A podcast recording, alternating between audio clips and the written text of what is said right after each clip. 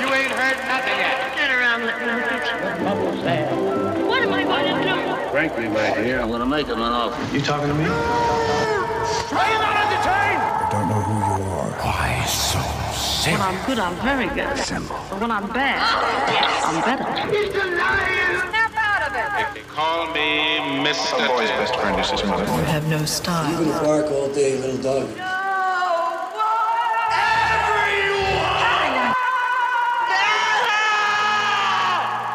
Fasten your seatbelts. It's going to be a bumpy night.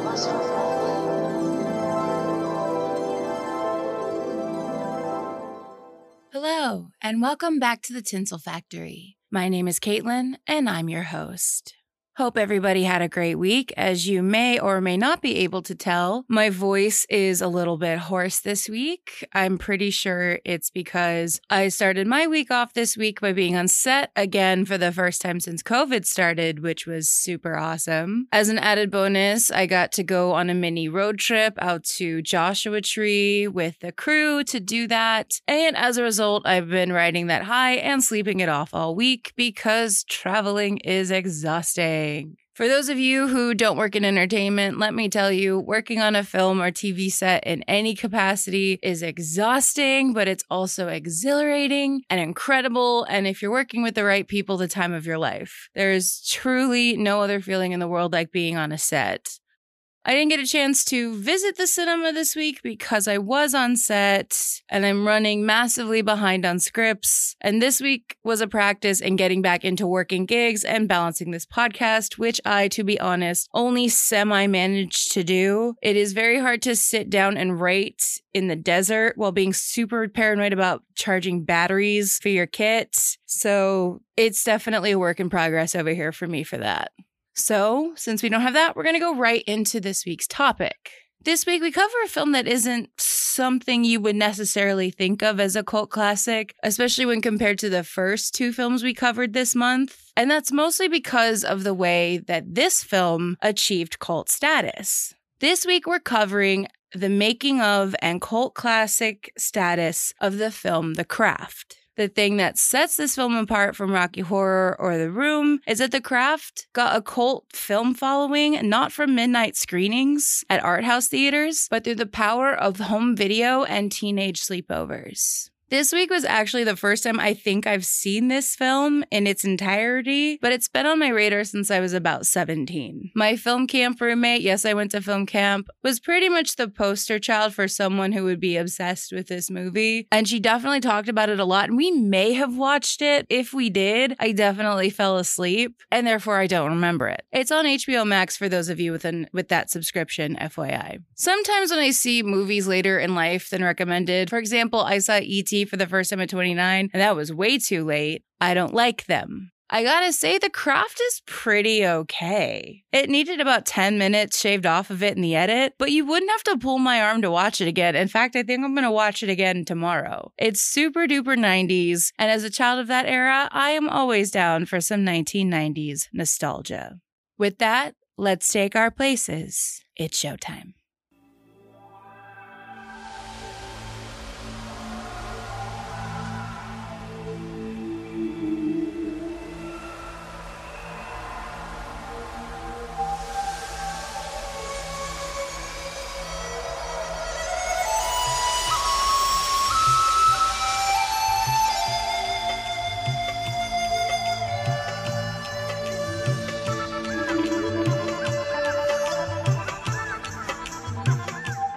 Even if you've never seen The Craft, you've probably seen the iconic poster of the four leads mid-stride in their cashed-up school uniforms, walking in what looks like a supernatural storm as a spotlight hits them from behind.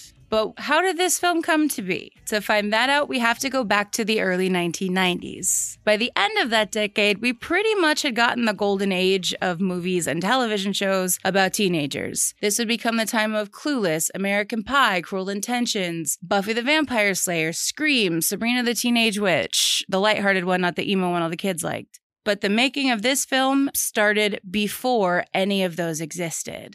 The origins of The Craft began before this world in a meeting between screenwriter Peter Filardi and producer Doug Wick in the early nineties. The two had recently seen the film Flatliners, a film about a group of medical students testing the boundaries between life and death. Inspired by that film, the two wanted to brainstorm a potential project that dealt with teenage witches. Wick wanted the film also to focus around female empowerment, so naturally he hired another dude to write a script about that, cause nineties, and thought a film using witchcraft as a metaphor for that was the way to go.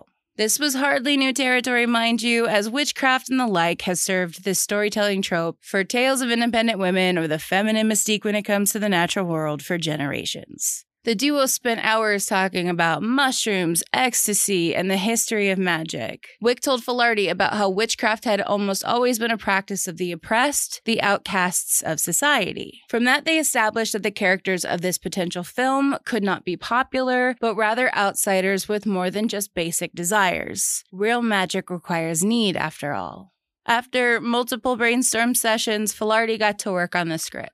Wick described the early versions of the script saying, quote, "It was always about the incredible longing of high school, the fears of high school, and what would you do if you were empowered? What would go right and what would go wrong? And what would be unexpected?" The script evolved, got pretty good, and the studio was interested. That studio was Sony Pictures, whom would release the film through Columbia Pictures, which they had acquired in nineteen eighty-nine. But this was a weird movie for Sony, or really any Hollywood studio. At this point in the early nineties, the young adult genre was still considered pretty niche, and a film that focused on four female leads?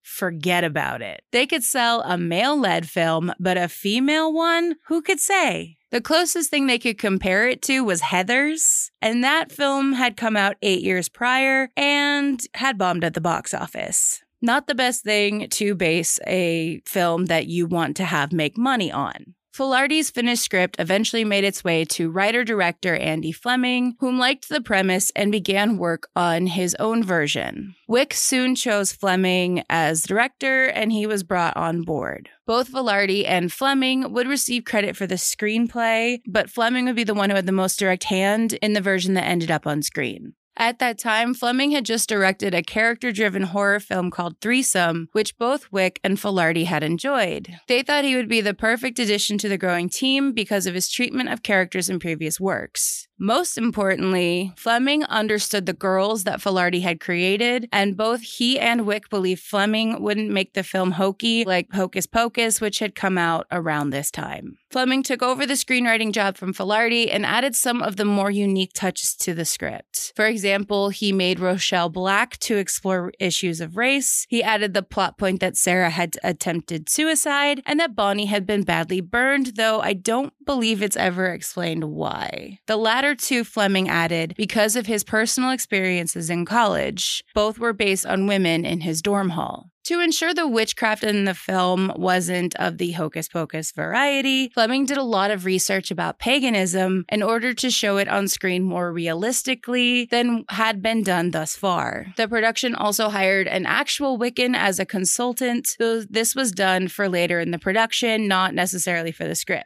She would also co-write the chants and incantations with Fleming for the film. They wanted everything to be unique to the world of the film, as to not anger or frustrate real Wiccans, but that a Wiccan would recognize as a version of their own religion. Fleming also created the deity Mana, whom the girls worship, so impressionable young women who saw the movie wouldn't end up actually praying to a real deity. Hilariously, Mana would mistakenly appear in some less well-researched witchcraft books for years after the film released. Casting was, according to Fleming, incredibly difficult.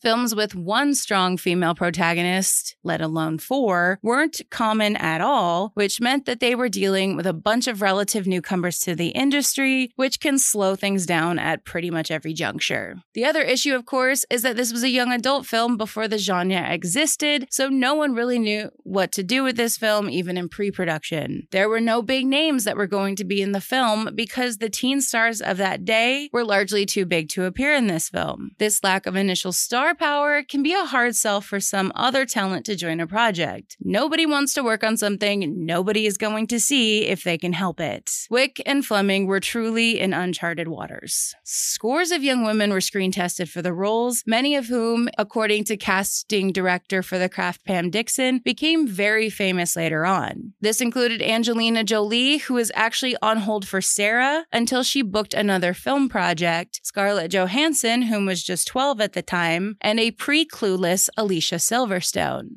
Casting took nine months altogether, which is quite a bit longer than average for a film of this size, and the filmmakers stated that they saw nearly every girl in the age group in Hollywood at the time for the movie. The first of the girls to be cast was Rachel True, whom played Rochelle, followed by Fairuza Balk, who played Nancy, whom even bought an occult shop after falling in love with the shop while doing research. Originally, Robin Tunney, whom plays protagonist Sarah, was cast to play the part that would eventually go to Neve Campbell, whom played Bonnie, the one that's been badly burned. Robin had been hired to read for other actors whom auditioned, only to clinch a role for herself. When the four girls finally screen tested together, which included a shot of them quite similar to what the poster would eventually be, Sony was finally sold on the project enough to give the green light. The Craft was going to be a motion picture. I drink of my sisters, and I ask for the ability to not hate those who hate me, especially racist pieces of bleach blonde shit like Laura Lizzie. Right up.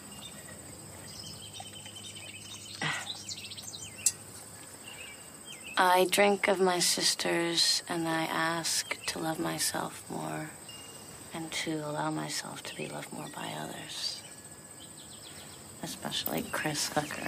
I know it's pathetic. Definitely pathetic.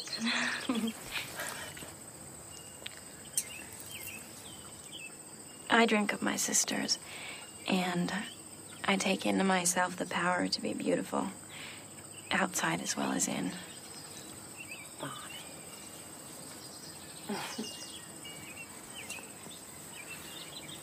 Hmm. I drink of my sisters, and I take into myself all the power of Mana. That's all?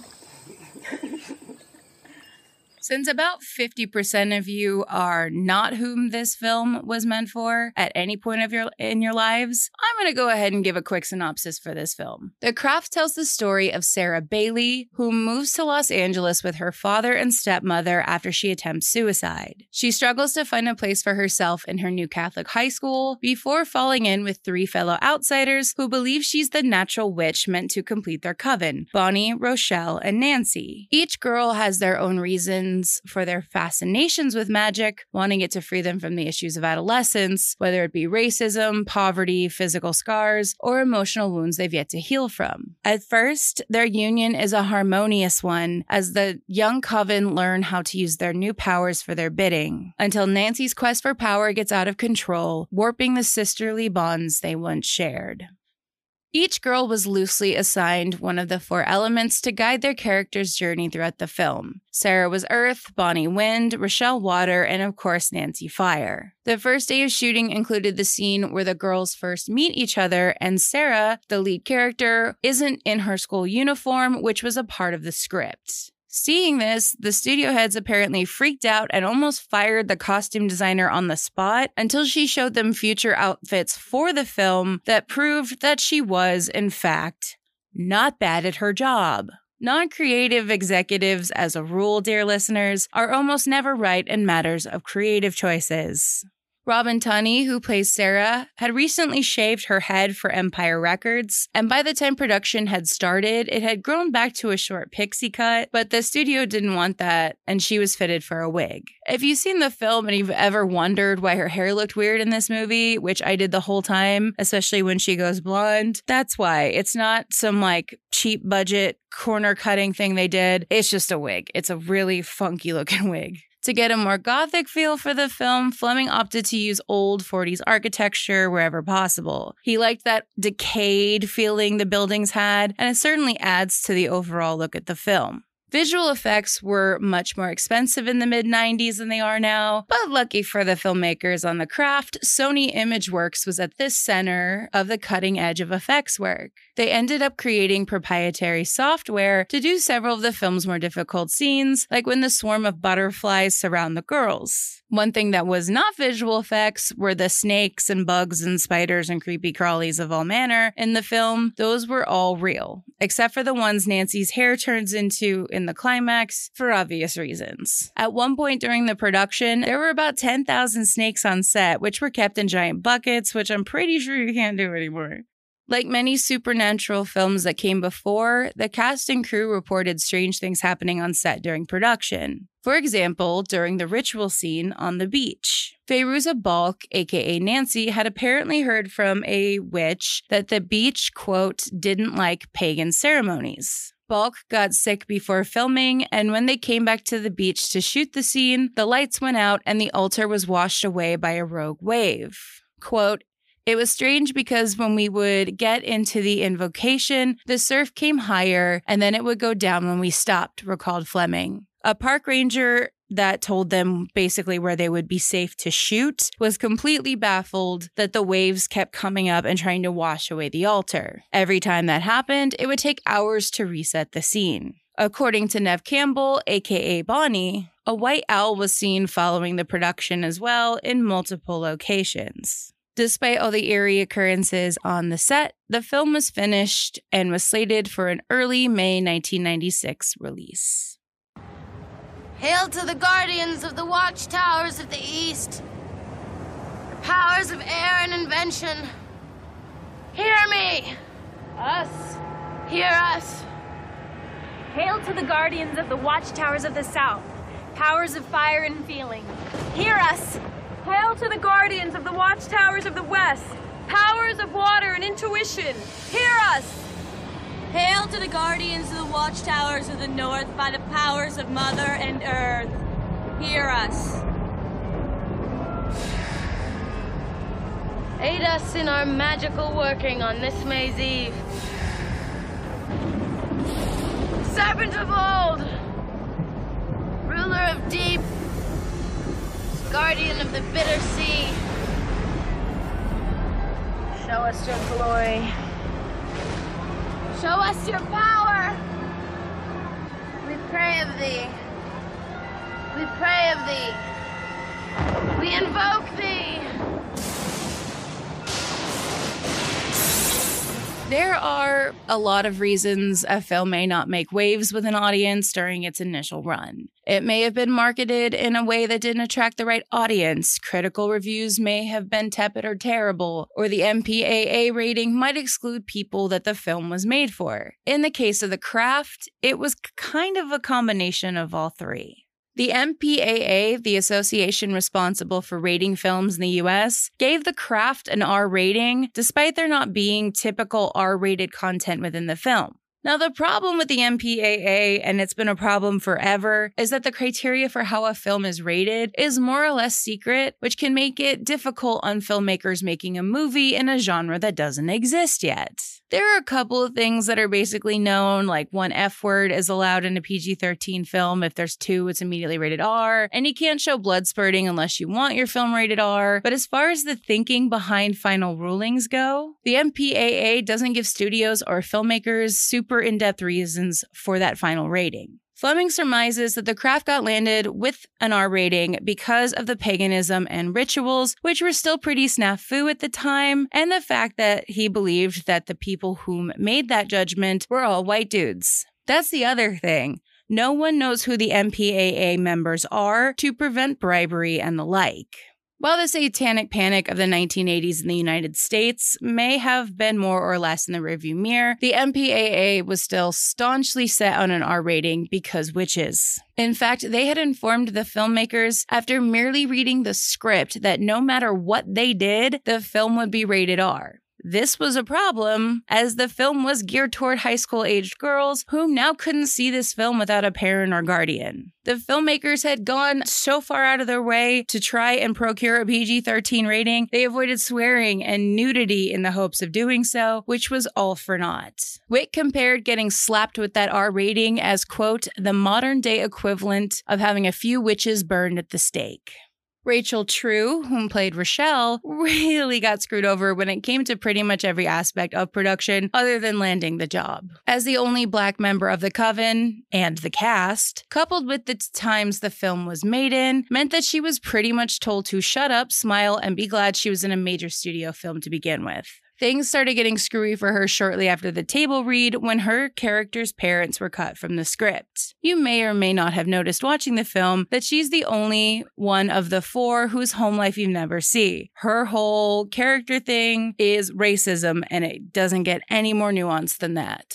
Then came the press junkets, which True was not invited to at first. Marketing didn't think the film would attract black people, so they didn't bother to have her promote the film or include her in many of the promotional images, despite the fact that it's about four girls, not three. She was eventually added to the junkets after one of the other girls voiced a complaint about it, but there were still several events she was left out of, including the M T V Movie Awards, where the film was nominated for several awards. The Craft released in theaters on May sixth, nineteen ninety-six, after a splashy premiere at Grauman's Chinese Theater in Hollywood. The film was met with mediocre reviews from critics, including Roger Ebert, who complained that the film had too many visual effects. If only he could see movies now, and if he can, he's definitely doing backflips in his grave. Unsurprisingly, the film's harshest critics were primarily male.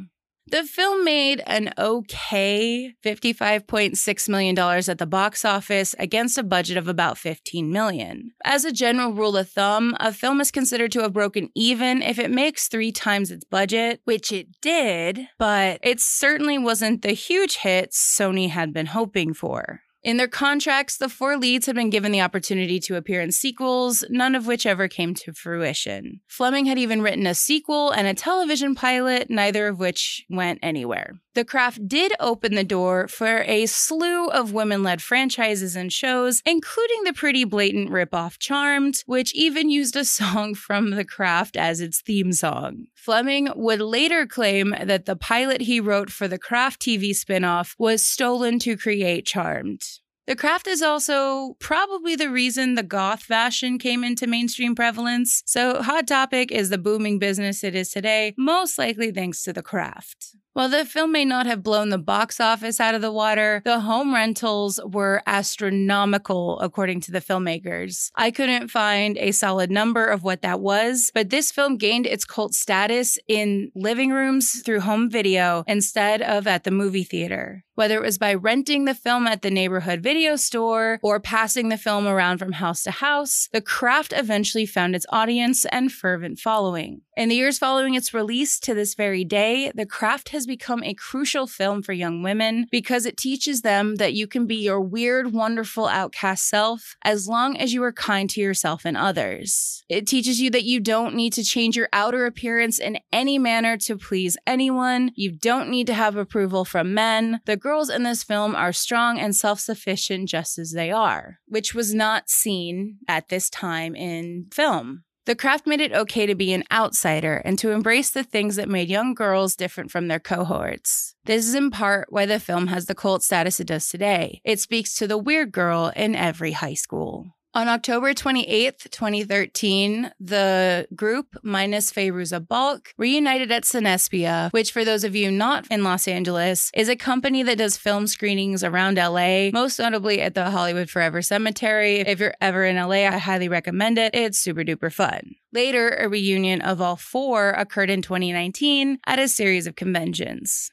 In twenty twenty, a not-quite sequel, not-quite remake for the film was released called The Craft Legacy. While the film featured a surprise cameo from a member of the original coven, the film failed critically, financially, COVID had a big part in this also, and very few fans of the ninety-six film enjoyed the new one. While the film was supposed to set up a more direct sequel to the nineteen ninety-six film, it looks like it'll be a long time before the four girls are united on screen once more. The Craft has provided young girls with a film to embrace their inner rebel for twenty-five years, giving them a glimpse of what a strong woman can look like in an era where most women were treated as props for their male character counterparts. While the film didn't find an audience right away in its day, its popularity has only grown in the last three decades. It's a film for the girls who aren't cheerleaders or athletes, but for the girls who'd rather crank up an indie band, wear dark clothes, and dig through some dusty, neglected books in the back of the library in search of something beyond their regular lives.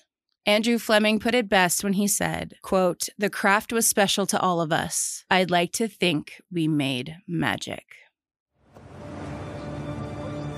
Look at this. So beautiful. This is a gift.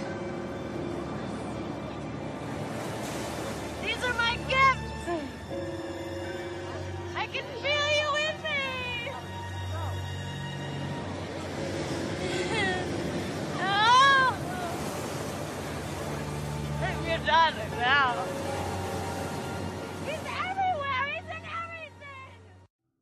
And that's going to do it for this week.